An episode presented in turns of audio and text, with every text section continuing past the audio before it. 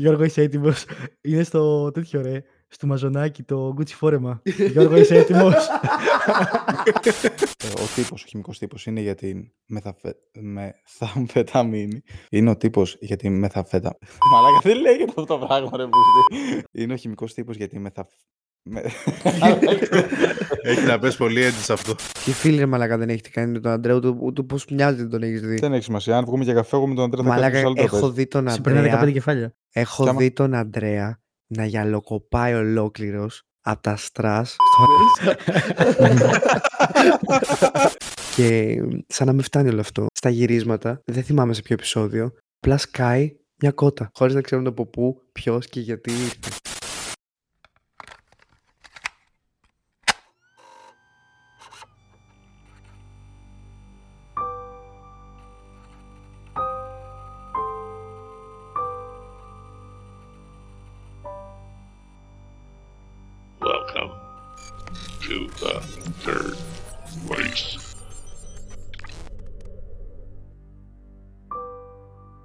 Στο δεύτερο μέρος του πιλότου θα μιλήσουμε για τις σειρές και τα βιβλία που μας έχουν στιγματίσει. Γιώργο, είσαι έτοιμος; Πανέτοιμος θεωρώ, αν και το φοβόμουν πάρα πολύ αυτό το κομμάτι. Παίζει να κάνω 300 σαρδάμ, είναι όλα τα ονόματα γλωσσοδέτες, full, από τον α, director, ο οποίος, όχι ο Ben Stiller, ο co-director ή, ή ο, δεν έχω ιδέα, Ифα Μάκαρντ.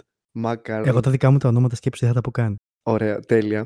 Και director of photography, γιατί πραγματικά λάτρεψα τη φωτογραφία στο, στη συγκεκριμένη σειρά. Ξέρεις τι, δεν μας έχεις πει ακόμα ποια είναι η σειρά. Το φτάνω, το χτίζω. Είναι η Jessica Λιγκανιέ. Τι γίνεται τώρα; Καταρχάς, Ben Stiller τον έχω συνδυάσει σαν ηθοποιό, αν δεν κάνω λάθος. Ηθοποιό και full κομικό. Full κωμικό.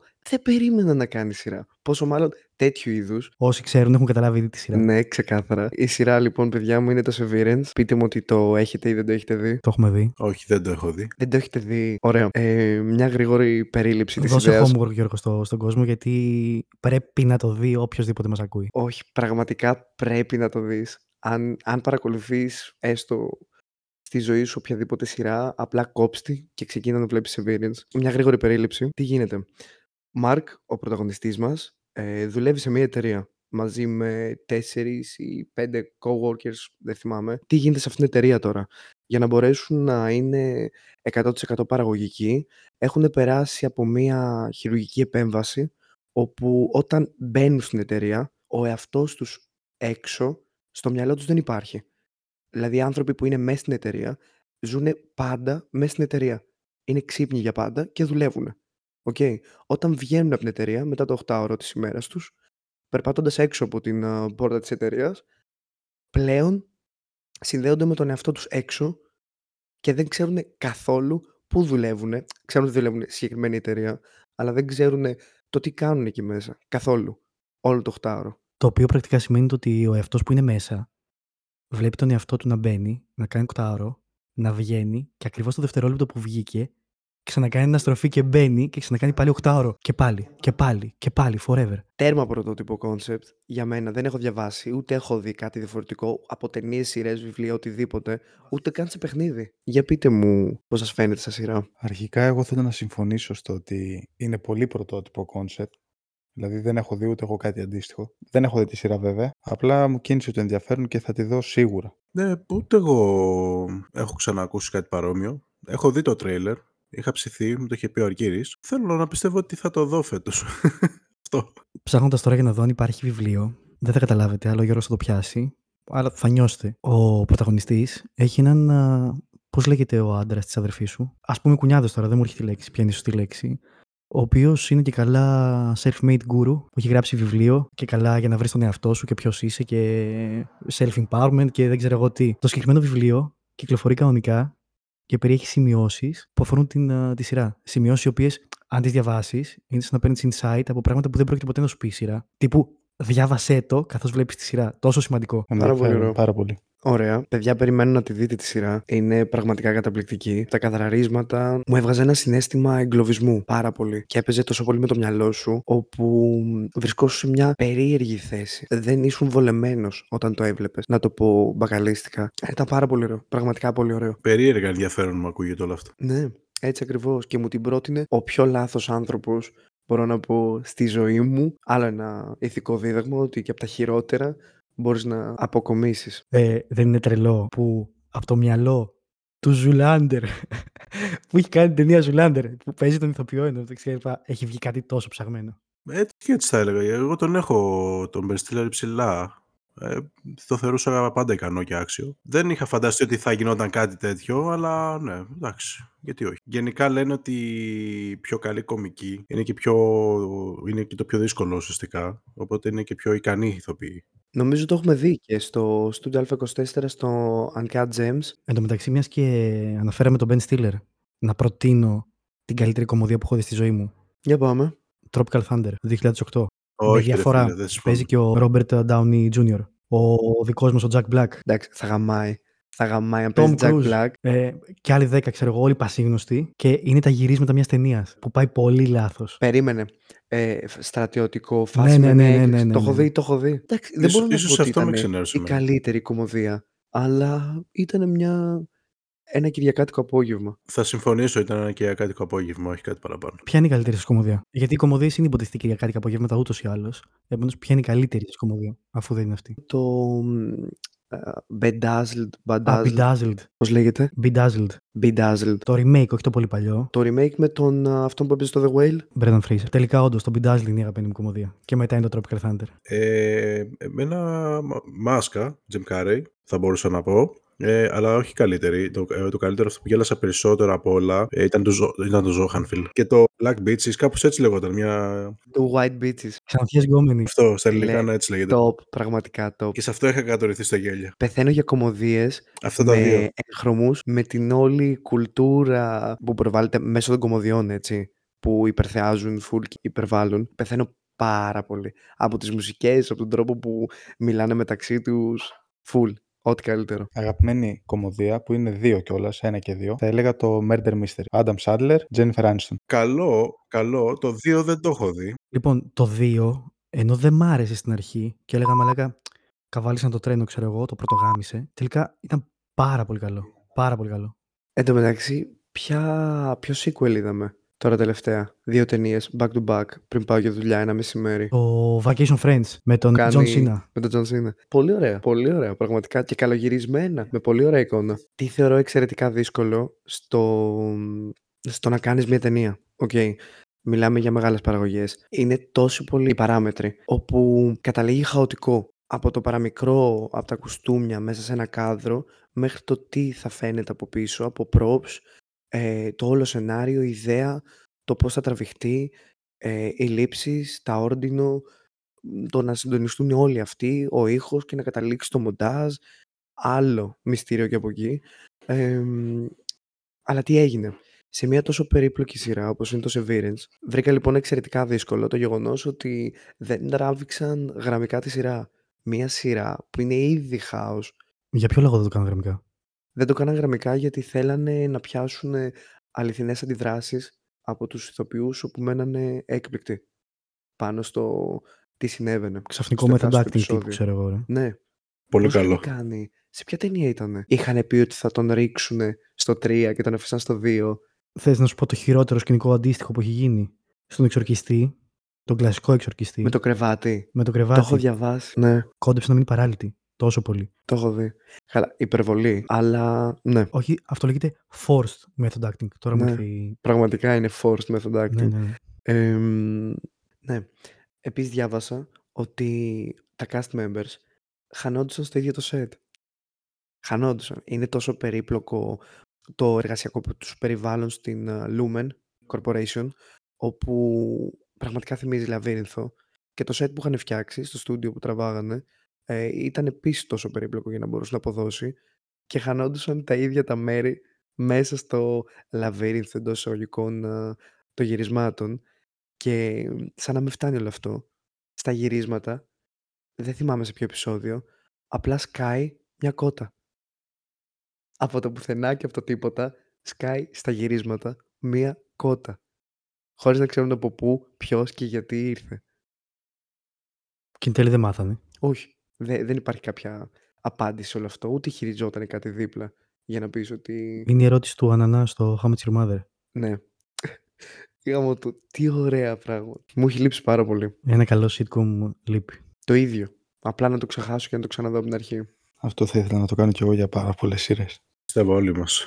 Και ας ξεκινήσουμε από τη σειρά που θα ήθελες να το κάνεις τώρα.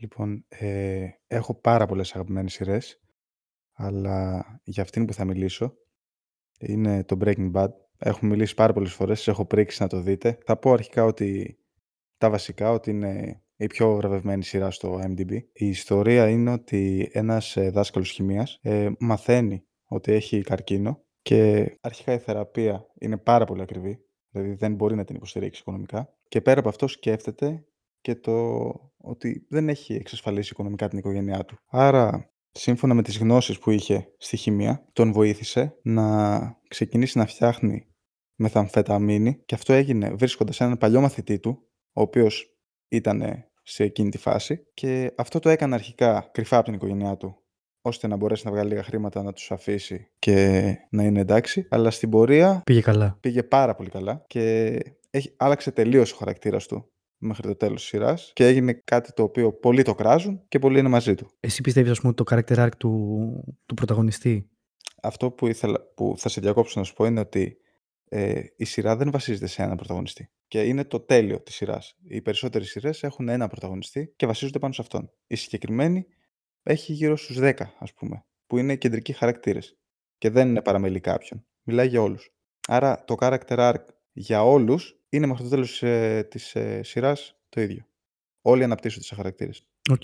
Να κάνω μια ερώτηση. Ναι, Το Better Call Saul το έχεις δει; ναι, το έχω δει. Δεν σου αρέσει περισσότερο, γιατί οι περισσότεροι που έχουν δει Breaking Bad μου έχουν πει ότι το Better Call Saul είναι ακόμα καλύτερο. Ε, ναι, απλά δεν θα το έβαζα πρώτο. Είναι πάρα πολύ καλό, θα το έβαζα στην πεντάδα μου, ας πούμε. Δεν είναι sequel, κάνω λάθος. Πολλοί θα πούνε ότι το Better Call Saul πρέπει να το δεις πρώτο. Αλλά επειδή θα έχει κάποια μέρη μέσα του Breaking Bad, γιατί είναι, πρόκειται για το ίδιο πράγμα, ε, θα, εγώ προσωπικά που τα έχω δει με αυτή τη σειρά θα τα ξανάβλεπα με την ίδια. Breaking Bad, μετά είναι η ταινία. Πάντως, όντως, ε, το Breaking Bad πρέπει να δεις πρώτα, γιατί θα, σου- φαντάζομαι θα πετάει σκηνές από το Breaking Bad μέσα στο Better Call Saul για να σου γεμίσει κάποια πράγματα και να σου εξηγήσει γιατί έγινε αυτό και εκείνο.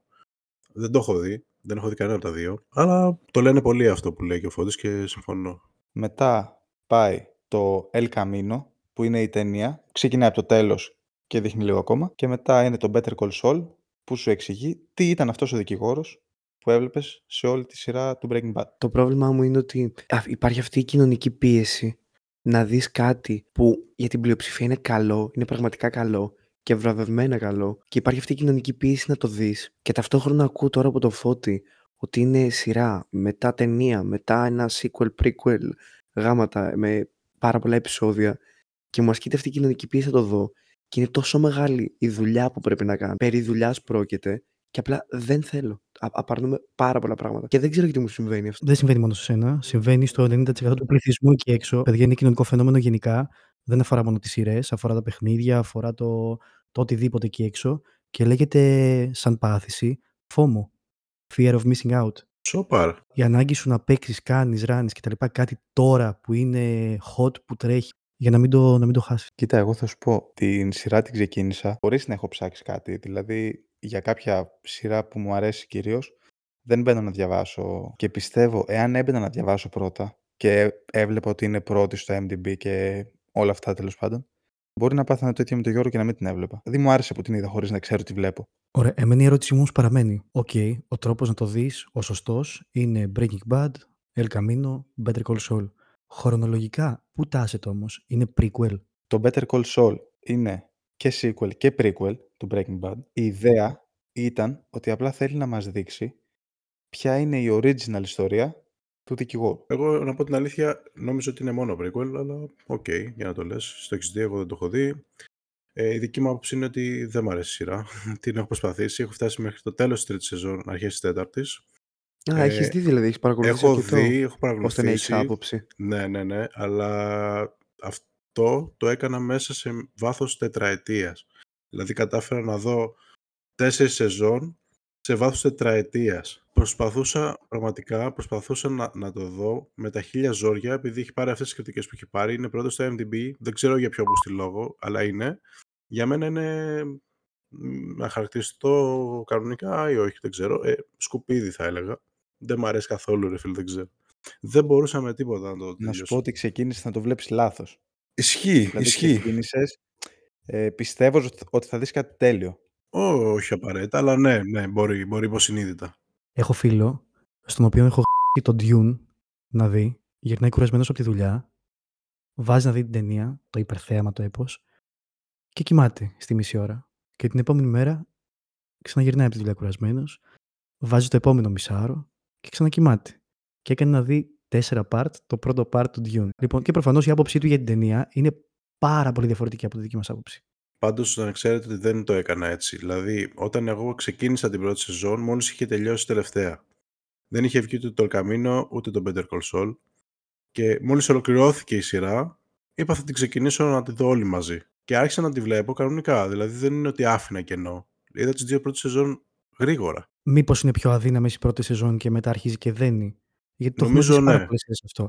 Π.χ. όταν εγώ ξεκίνησα το Game of Thrones, είδα την πρώτη σεζόν, ξενέρωσα, το παράτησα και το 'πιασα μετά από τέσσερα χρόνια. Αυτό που έχω να πω εγώ και καταλαβαίνω τον Αντρέα είναι ότι όντως η σειρά το πάει πάρα πολύ αργά.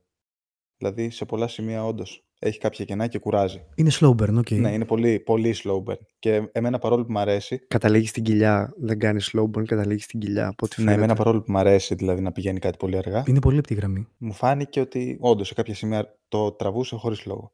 Απλά αυτό που είπε ο creator της σειράς, μα ε, λέει ότι το σταμάτησε στην πέμπτη σεζόν, γιατί δεν ήθελε να κάνει το λάθος που κάνουν πολλές επιτυχημένες σειρές, να το τραβήξει κι άλλο χωρίς να υπάρχει λόγος. Respect για μένα, αν το έκανα αυτό. Στην αρχή κάθε επεισοδίου, ο χημικός τύπος που αναφερόταν, σε συνδυασμό με τον αριθμό 149,24, είναι ο τύπος, ο χημικός τύπος, είναι για την μεθαμφεταμίνη, η οποία έχει μοριακό βάρος 149,24. Οκ. Ωραίο. Και άλλο ένα είναι, εντάξει, πέρα από τα χρώματα τα οποία είχαν όλα σημαντικό ρόλο στην ταινία, ακόμα και τα ρούχα του, του κεντρικού πρωταγωνιστή θα έλεγα, γιατί υπήρχαν πολλοί όπως το είπα και πριν, είναι ότι το Breaking Bad κατέληξε σε 62 επεισόδια, γιατί το 62ο στοιχείο είναι το Σαμάριο, που είναι απαραίτητο για τη θεραπεία του καρκίνου του πνεύμονα. Που είχε ο πρωταγωνιστής. Ο δεύτερος χαρακτήρας, το πρεζάκι του, της υπόθεσης, ήταν να μείνει ως το 8ο επεισόδιο της πρώτης σεζόν. Και έπεσε σε απεργία και ο σκηνοθέτης είδε το πόσο καλά παίζει το ρόλο και πόσο καλή χημεία έχει με τον ε, πρωταγωνιστή μας, που αποφάσισε να τον κρατήσει μέχρι το τέλος. Επίσης τρελό, αυτό το διάβασα από τους Unboxholics, απλά αξίζει να το πω. Είναι ότι ο πρωταγωνιστής για κάθε έναν που σκότωνε, αν ένιωθε τύψεις για αυτόν, δηλαδή ήταν κάποιο άτομο που είχε επαφές, ε, έπαιρνε κάποιο κουσούρι του. Δηλαδή, τον Μάικ, όταν σκότωσε τον Μάικ, ξεκίνησε να πίνει το ουίσκι του με πάγο. Ή όταν σκότωσε κάποιον ε, Crazy Eight, ξεκίνησε να κόβει τις άκρες στα τοστ που έκανε και εκείνος. Τι ωραίο που είναι αυτό. Πάρα πολύ, ρε φίλε. Τι ωραίο που είναι αυτό. Έχει πάρα πολύ λεπτομέρεια. Είναι πάρα πολύ καλογραμμένη σειρά. Κάποια στιγμή όταν τελειώσει το backlog των α, παιχνιδιών μπορεί να, να πιάσουμε μια μεγάλη σειρά. Πολύ ωραία έξυπνα tidbits. Πάμε σε μένα λοιπόν. Το σκεφτόμουν πολύ το τι θα βάλω πρώτο. Μ' αρέσει πάρα πολύ το Stranger Things από το Netflix. Ε, D&D, η όλη φάση. Μ' αρέσει πάρα πολύ. Μπορώ να πω ότι στο Stranger Things μου το χάλασε. Το, το τράβηξε παραπάνω από ό,τι έπρεπε. Εμένα έτσι μου φάνηκε. Εγώ δεν νιώθω ότι στις 4 σεζόν το έχει τραβήξει. Και μ' αρέσει που και το διάλειμμα που έχουν πάρει τώρα, και να παίζουν πάρα πολλοί λόγοι για τους οποίους έχει καθυστερήσει, αλλά που θα το χρησιμοποιήσουν σεναριακά, μιας και έχουν μεγαλώσει τα παιδιά, όντως να κάνει ένα βήμα 10 χρόνια μετά από όσα θα κάνουν. Ναι, να κάνει στην ένα τελευταία time skip. Σεζόν. Ναι, ναι, ναι, ναι. Ναι, απλά δεν είναι αυτή η καλύτερη μου σειρά. Δεν θα πω για αυτήν. Η σειρά που επέλεξα είναι το Dexter. Το έχετε δει; Έχω δει την πρώτη σεζόν φοιτητής. Δεν έχω δει τίποτα απολύτω. Δεν την έχω δει ούτε εγώ, Αντρέα, οπότε. Πολύ απλά, δεν θέλω να πω πολλά. Είναι ένα ένας τύπος ο οποίος ε, ε, είναι ψυχοπαθής, τύπου ψυχοπαθής, όχι ακριβώς. Είναι ιδιοφυΐα ο τύπος. Ε, είναι serial killer και το αρέσει πάρα πολύ να σκοτώνει, ωραία, ε, σαν serial killer. Και δουλεύει στο κλιματολογικό της αστυνομίας. Πω, Το ένα καουντεράρει τόσο πολύ το άλλο. Ναι, ρε φίλε. Η τέλεια κάλυψη. Ναι, ναι, είναι κάλυψη, είναι, τελε- είναι τρελό. Ε, Δεν αφήνει πουθενά στοιχεία. Ναι, είναι πάρα πολύ έξυπνο. Ναι, είναι, είναι τρομερό, είναι τρομερό.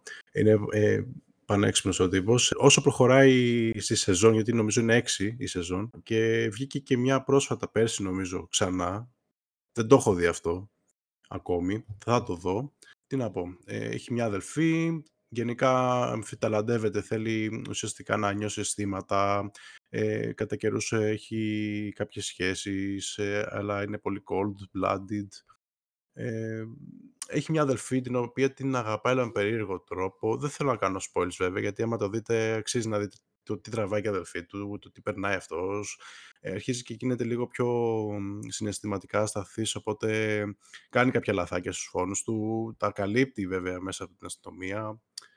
Ε, αυτά. Γενικά η όλη φάση και το concept είναι ότι είναι ένα serial killer ο οποίος δουλεύει στο κλιματολογικό και τον στέλνουν σε φόνους, όχι απαραίτητα μόνο στους δικούς του, αλλά και στους δικούς του, και κάνει την ανάλυση στο, στα αίματα. Δηλαδή πάει και βλέπει ένα φόνο με πολύ αίμα και αναλύει.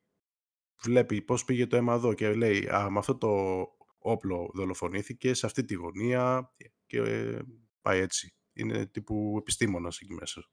OK, okay, ακούγεται πάρα πολύ ενδιαφέρον. Επίσης ε, κρατούσε blood samples, δηλαδή από κάθε φόνο που έκανε, fun fact το λέω κιόλας. είχε σκοτώσει 117 άτομα, έκανε συλλογή από δείγμα σε κάθε ενός του φόνο το αίμα του, έπαιρνε μια σταγόνα δηλαδή και την έβαζε σε ένα αρχείο, σε ένα κουτάκι που είχε. Δεν είχε πάρει σε 20 άτομα από αυτά τα 117 μόνο, ό,τι έχω διαβάσει. Είναι fiction έτσι, δεν βασίζεται σε κάποιο πραγματικό γεγονός. Well, ναι, η πρώτη σεζόν ε, ήταν βασισμένη σε μια νουβέλα του, του Jeff Lindsay, το Darkly Dreaming Dexter.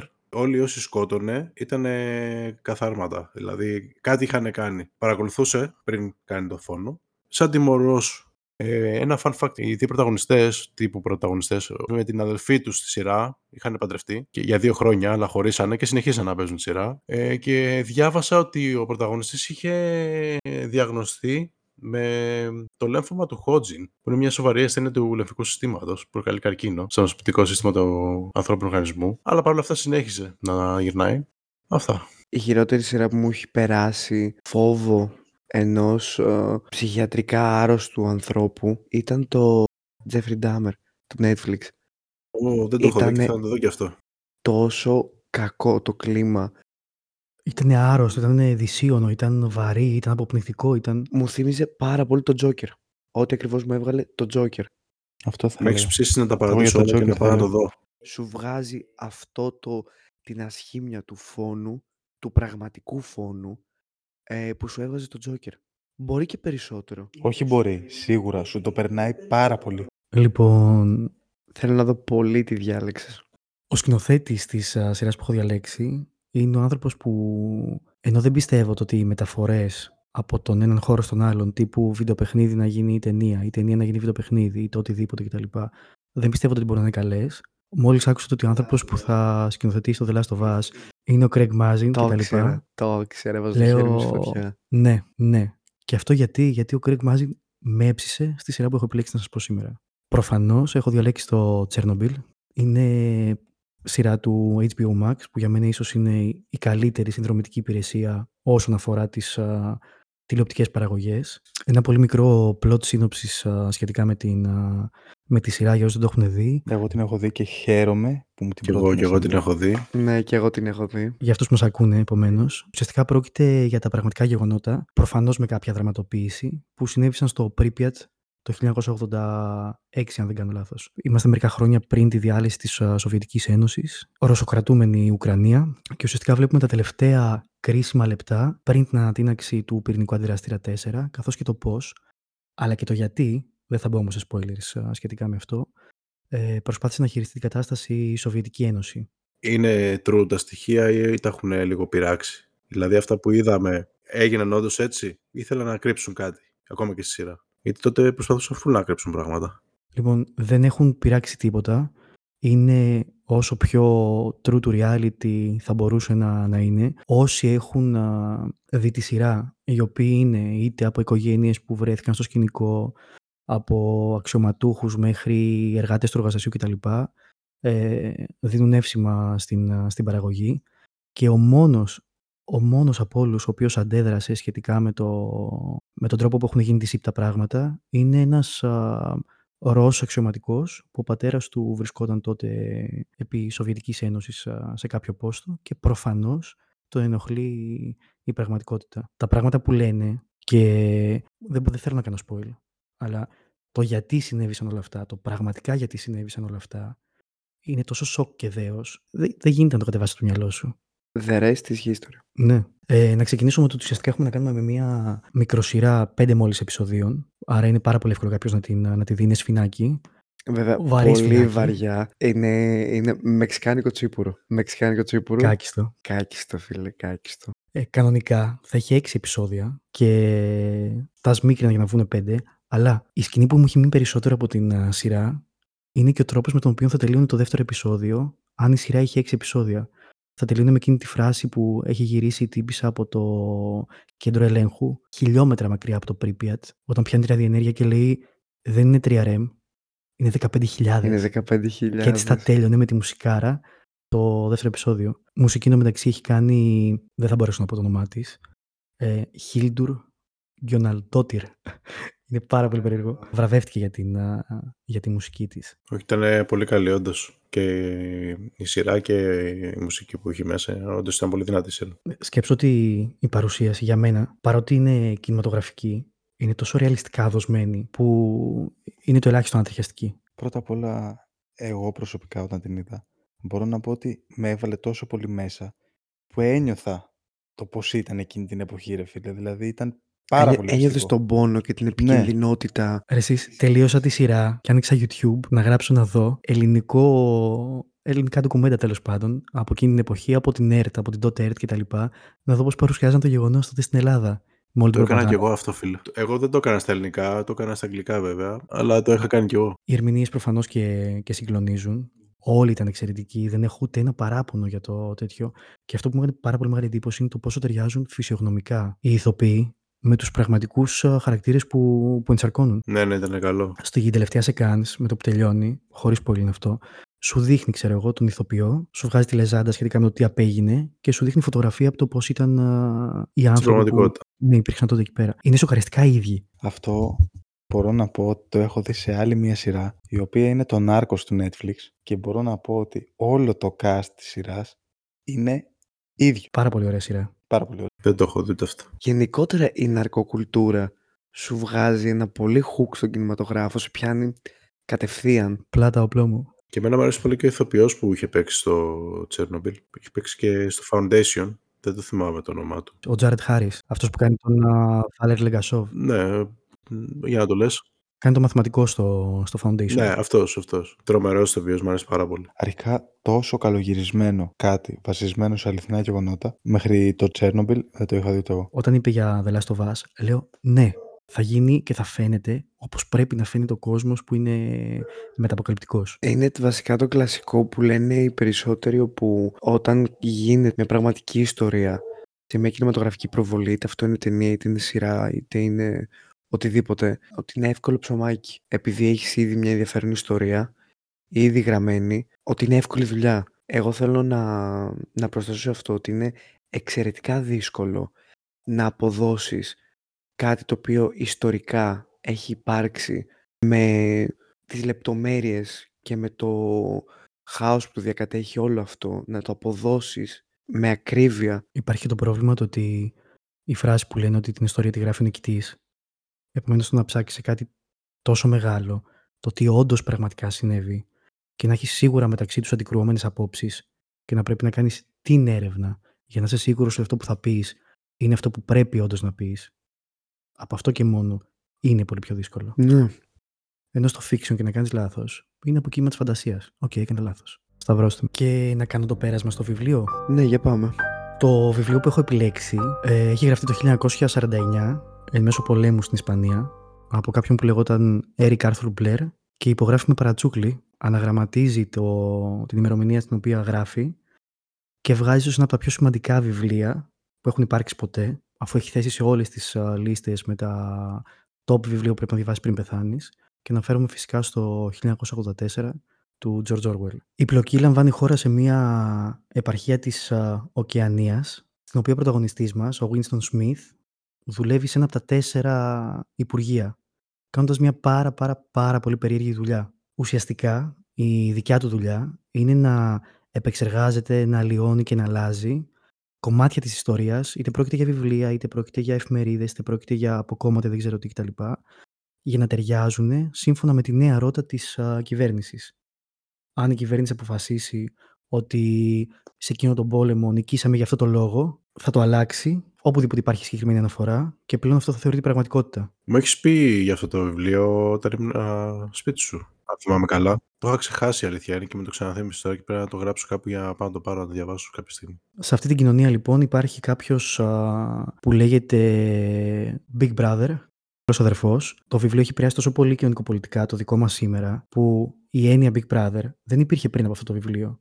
Δηλαδή το ότι κάποιος σε βλέπει όλη την ώρα και παρακολουθεί σε, ξεκίνησε τότε το 1948 του συγκεκριμένο άνθρωπο. Είναι τόσο strict τα πράγματα, το τι μπορείς να κάνεις, το τι μπορείς να σκεφτείς, το τι μπορείς να πεις, που με το που τελειώνεις τη δουλειά σου, ακολουθείς ένα πάρα πολύ συγκεκριμένο δρόμο, γυρνάς μόνο από αυτόν στο σπίτι σου, μπαίνεις στο σπίτι, σε οποιοδήποτε σημείο του σπιτιού και να πας, υπάρχει ένας μεγάλος καθρέφτης, μαύρος, ο οποίος αναφέρει τα νέα μέσα στη μέρα, ταυτόχρονα σε παρακολουθεί, σε όποιο σημείο και να είσαι στο σπιτιού φαίνεσαι από αυτόν. Και κάποια στιγμή ο δικός μας αποφασίζει να γυρίσει από έναν διαφορετικό δρόμο. Να μπει σε μία αντικερή, να πάρει ένα σημειωματάριο και γυρνώντας σπίτι να κρυφτεί πίσω από ένα μπαρ εσωτερικό του σπιτιού τέλος πάντων και να αρχίσει να κρατάει σημειώσεις. Και γι' αυτό το λόγο η ζωή του παίρνει μια τελείως διαφορετική τροπή. Δεν μπορώ να πω κάτι άλλο.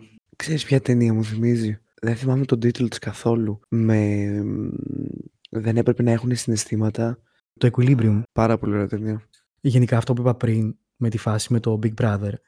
Σχεδόν οτιδήποτε έχουμε σήμερα έχει προέλθει από εκεί πέρα σε αυτό, σε αυτό το κόνσεπτ, σε αυτό το κομμάτι. Γιατί σκέψου και ότι αυτό που λέγαμε πριν, δυστοπική κοινωνία, το αντίθετο της ουτοπικής κοινωνίας, δηλαδή μια κοινωνία που είναι πάρα πολύ. έχει εξελιχθεί σε κάτι πάρα πολύ κακό για την ανθρωπότητα, πλέον λέγεται οργουελική κοινωνία. Και άλλες δύο-τρει έννοιες που έχω κρατήσει εγώ από το βιβλίο που έχουν περάσει και στο σήμερα, η μία είναι το thought police, η αστυνομία της σκέψης. στο συγκεκριμένο κόσμο υπάρχει αστυνόμευση μέχρι και το τι σκέφτεσαι. Και αν σκεφτείς διαφορετικά από αυτό που προστάζει το κράτος, συλλαμβάνεσαι και εξαφανίζεσαι, σαν να μην υπήρξες ποτέ. Πάρα πολύ σημαντικό επίσης σε, αυτό τον, σε αυτόν τον κόσμο έχει έναν φίλο ο πρωταγωνιστής μας, τον Σάιμ, ο οποίος και αυτός δουλεύει στο, στο Υπουργείο, αλλά η δικιά του δουλειά είναι να φτιάχνει μια γλώσσα, τη γλώσσα που μιλάνε στην Οκεανία, η οποία λέγεται Newspeak. Η νέα, το νέο μιλητό. Το οποίο τι είναι, είναι μια υπεραπλούστευση της αγγλικής γλώσσας σε σημείο που να μην υπάρχουν δύο λέξεις για το ίδιο πράγμα. Να υπάρχει μόνο μία, η πιο απλή. Γιατί υπάρχει το, η ιδέα από πίσω το ότι όσο πιο απλή η γλώσσα, τόσο πιο απλές οι σκέψεις. Άρα είναι πάρα πολύ εύκολο να ελέγξεις το κοινό. Και πάνω σε αυτό βασίζεται ο τρίτος όρος που έχει έρθει πάλι από το βιβλίο και έχει περάσει το σήμερα, το double speak. Το double speak είναι η διαδικασία κατά την οποία η κυβέρνηση έχει τόσο επιρροή πάνω σου που δέχεσαι δύο αντικρουόμενες απόψεις ταυτόχρονα αληθινές. Παράδειγμα, όταν τελειώνουν τη δουλειά, στο διάλειμμα τέλος πάντων της δουλειάς, περνάνε από την καφετέρια του, του μέρους που εργάζονται για να πάρουν την, τη μερίδα με το φαγητό τους. Παίρνουν, ξέρω εγώ, το, το κομμάτι που είναι να πάρουν και μαζί με τον, στον δίσκο πάνω υπάρχουν 50 γραμμάρια σοκολάτας. Ξέρεις εσύ ότι εδώ και ένα χρόνο η μερίδα που σου αναλογεί είναι 50 γραμμάρια σοκολάτας. Και αύριο μεθαύριο αποφασίζει η κυβέρνηση να πει ότι δεν θα δίνω 50, θα δίνω 15. Αλλά όχι. Έδινα πάντα 15. Και το δέχεσαι. Εγώ πάντα 15 έτρωγα. Τόσο πολύ επηρεάσει το μυαλό των ανθρώπων που ζουν σε αυτή την κοινωνία. Αυτό βασικά είναι σχετικά με το, με το βιβλίο. Έχουν προσπαθήσει πάρα πολλές φορές να το κάνουν είτε ταινία είτε σειρά. Είναι πολύ δύσκολο να, να μεταφερθεί. Όλες παταγωδός, δεν έχει πιάσει καμία. Το φαντάζομαι. Αλλά θεωρώ ότι είναι ό,τι πιο must να διαβάσει κάποιος. Είναι πολύ ενδιαφέρον η αλήθεια είναι και όντως πρέπει να είναι δύσκολο για να γίνει.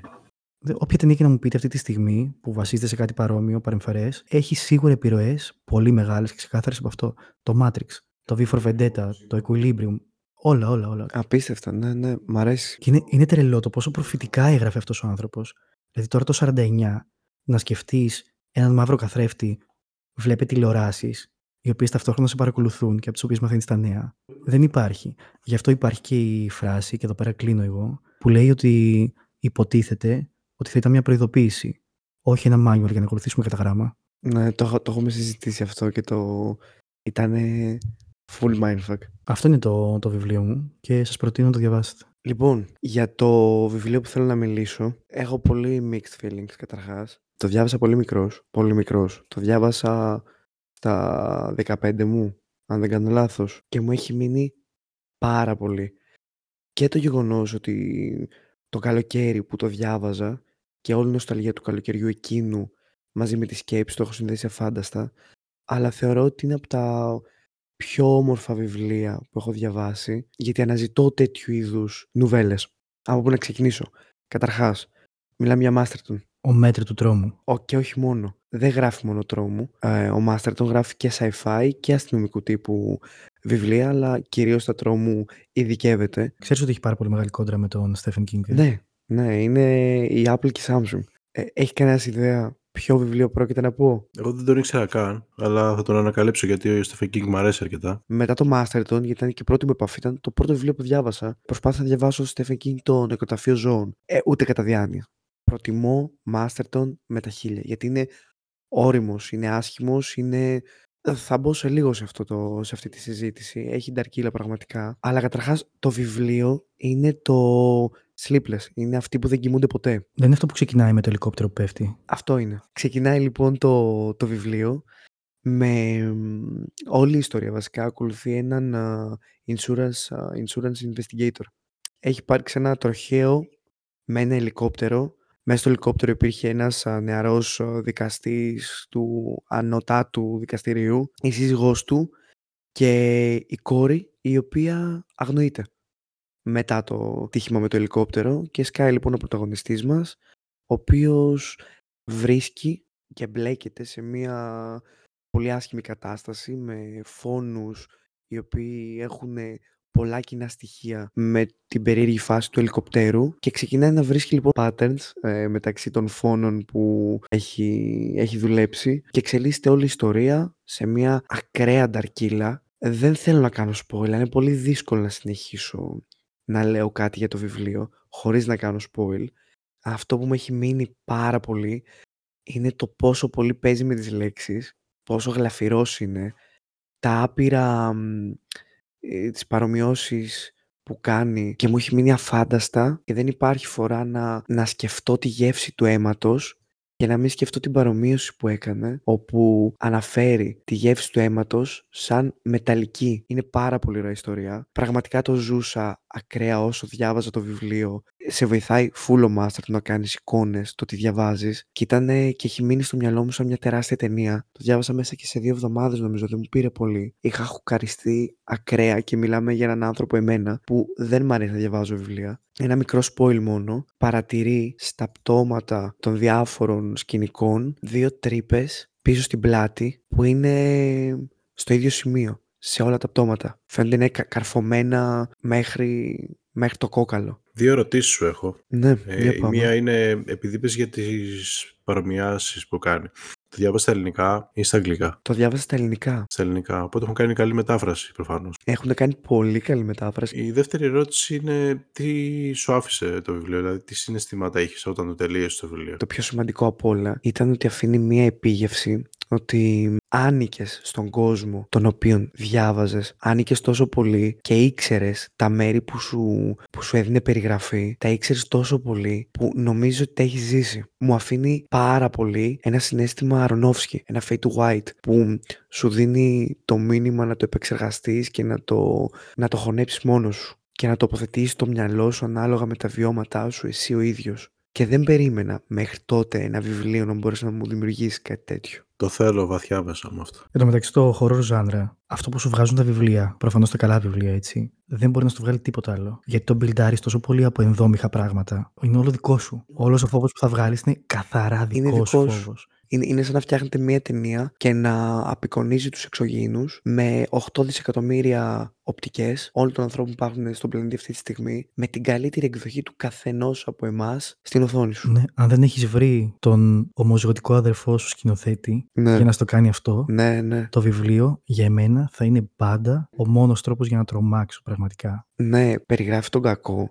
και γενικότερα τις ενέργειες που κάνει. Δεν μπορώ να κάνω spoil, ξαναλέω. Τόσο ανατριχιαστικά πολύ, αλλά και τόσο λίγο με σκοπό να το, να το τοποθετήσεις εσύ στο μυαλό σου, όπου μέχρι και σήμερα έχω την εικόνα του, Ήταν- έχουν περάσει 8 χρόνια από τότε και πραγματικά θυμάμαι μέχρι και, το, μέχρι και την ύφανση από το παλτό που φοράει. Θυμάμαι μέχρι και τι έχει στην ε, εσωτερική του φόδρα, μέχρι και το πώς έκαναν τα παπούτσια του, όταν υπήρχε ένα κυνηγητό μεταξύ τους ε, στην παραλία με το φάρο. Είναι στο τέλος του βιβλίου. Δεν κάνω spoil, απλά το αναφέρω. Είναι, είναι, είναι ακραίο να στο βγάζει βιβλίο αυτό και δεν, δεν το πίστευα. Μέχρι που διάβασα το πρώτο μου βιβλίο σαν άνθρωπος κι εγώ. Εμένα το αγαπημένο μου βιβλίο. Μμ. Πάλι θα κάνω το ίδιο με τη σειρά. Το Eragon είναι το αγαπημένο μου βιβλίο. Η σειρά αυτή βιβλίων τέλος πάντων και από ό,τι έχω δει έχει βγει και καινούριο βιβλίο στα αγγλικά. Περιμένω να μεταβλητιστεί για να το διαβάσω. Πόσο κρίμα το μεταξύ που δεν α, πέτυχε η ταινία; Ε, δεν πέτυχε ταινία αλλά γίνεται σειρά από το Disney Plus και είναι υπό την επίβλεψη του Παολίνη, ο οποίος ήταν ο συγγραφέας που έγραψε το Eragon. Μ' αρέσει πάρα πολύ ο κόσμος του. Ε, το διάβασα πριν 10 χρόνια περίπου, μπορεί και παραπάνω. Η αλήθεια είναι, είναι πολύ ισχυρός. Δεν το θυμάμαι καλά, αλλά μ' αρέσει το ότι έχει δράκους, ο κόσμος είναι πολύ στο στυλ του Lord of the Rings, η αλήθεια είναι, με orcs και τέτοια πράγματα, με εξωτικά, μαγεία. Παίζει πολύ με αυτό. Το γουστάρω φούλ εγώ αυτό το, τον κόσμο γενικά και του Tolkien. Λίγο πιο παραμυθένια όμως. Ναι, παίζα παιχνίδια του στυλ με εξωτικά και μαγείες πάρα πολλά χρόνια. Αλλά αυτό που μου άρεσε πολύ, το διάβασα πρόσφατα, το τελείωσα το καλοκαίρι, ε, ήταν ε, έξυπνο πολύ και αστείο παράλληλα, είναι το πώς έγινα βλάκας. Γι' αυτό το βιβλίο θα μιλήσω. Το έγραψε ο Μάρτεν Πάζ, ένας Γάλλος. Διαδραματίζεται στο 1990, Πότε γράφτηκε το βιβλίο; το 2000. Α, είναι πρόσφατο δηλαδή. Ναι, και έχει να κάνει με έναν τύπο, συνονόματο με μένα, Αντουάν τον λέει, ο οποίος είναι πολύ έξυπνος. Ε, να σας κάνω μια μικρή περίληψη; Ναι, ναι, για δώσ' μας α, φως.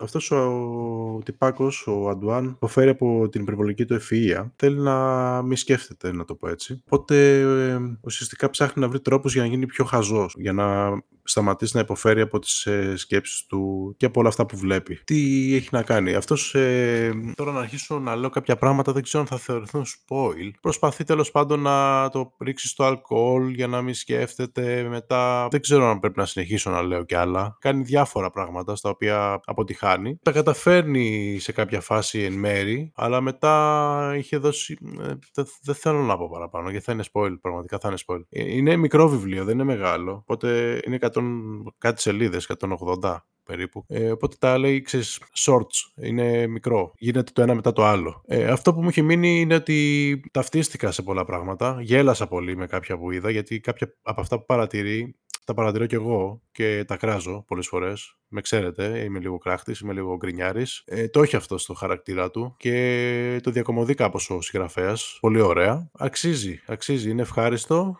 και σε βάζει και σε κάποιους προβληματισμούς της εποχής. Ωραία, θα το, θα το τσεκάρω. Ας πούμε ότι, sorry που αν διακόπτω, ε, στην περιγραφή του βιβλίου λέει ότι θέλει να γίνει και αυτόχειρας. Οπότε δεν νομίζω ότι θεωρείται spoil αυτό. Ωραία, τα κρατάω αυτά και περνάμε στον Φώτη. Λοιπόν, αρχικά θα πω ότι χαίρομαι που με αφήσετε για τελευταίο, γιατί είμαι ο τύπος που δεν διαβάζει καθόλου βιβλία. Έχω διαβάσει πολύ λίγα, τα οποία δεν είναι νουβέλες οτιδήποτε, είναι αυτοβελτίωσης ή κάτι αντίστοιχο, ή κάτι πάνω στη δουλειά μου. Έχουν και αυτά τη θέση τους. Και εγώ τώρα έχω ξεκινήσει ένα τέτοιο βιβλίο, η αλήθεια είναι. Αν έχω διαβάσει δύο τέτοια, ας πούμε, αλλά για αυτό που επέλεξα να πω είναι ένα που δεν έχω διαβάσει και το έχω παραγγείλει ήδη να το διαβάσω, γιατί πρόσφατα είδα μια σειρά που βασίζεται στο βιβλίο. Είναι ο δικηγόρος με τη Lincoln. Το έχω δει στο Netflix. Πάρα πολύ ωραία σειρά. Και πιστεύω στο βιβλίο που βασίζεται κιόλας. Σίγουρα θα έχει πιο ενδιαφέρον πράγματα και από ό,τι είδα δεν είναι ένα βιβλίο από τον συγκεκριμένο, είναι 8. Οπότε θα ξεκινήσω με αυτό που ήδη έχω δει, γιατί η πρώτη σεζόν βασίζεται σε ένα από τα βιβλία του. Στο τρίτο λέει. Ναι, δεν, δεν είναι με τη σειρά. Όντως. Ναι, Το πήγε χαβαλέ. δεν είναι με τη σειρά. Εντάξει, δεν είχα δώσει ποτέ την ευκαιρία σε κάποιο βιβλίο. Δεν λέω ότι δεν μου αρέσει. Απλά αυτή η σειρά ήταν από τις λίγες που μου κίνησε ενδιαφέρον να μπορώ να διαβάσω και, το, και την νουβέλα του. Πάντως σε πρόσφατη συζήτηση που είχαμε σε καφέ έξω με τον φίλο τον Ντάμ και στο δεύτερο επεισόδιο γίνεται αναφορά ο... Ο Ντόμ Καρέλος. Νομίζω πρέπει να τον φέρουμε Σαν guest. guest μία μέρα. κάποια στιγμή. Εννοείται ότι πρέπει να έρθει και θέλω να το δω, μου έχει λείψει. Λοιπόν, τώρα τον έχεις α, στην Αθήνα, έχει μετακομίσει Αθήνα. Α, ναι. Γι' αυτό Ναι, ναι, λέμε ναι, ότι ναι. μας λείπει εμάς. Λοιπόν, αλλά σε κουβέντα που είχαμε πρόσφατα τέλος πάντων α, σε γνωστό καφέ της περιοχής, γυρνάω και λέω και το πιστεύω αλλού; αυτό. που αλλού πίσω από το δέντρο. Δεν θεωρώ ότι υπάρχει κόσμος που δεν μπορεί να διαβάσει βιβλία.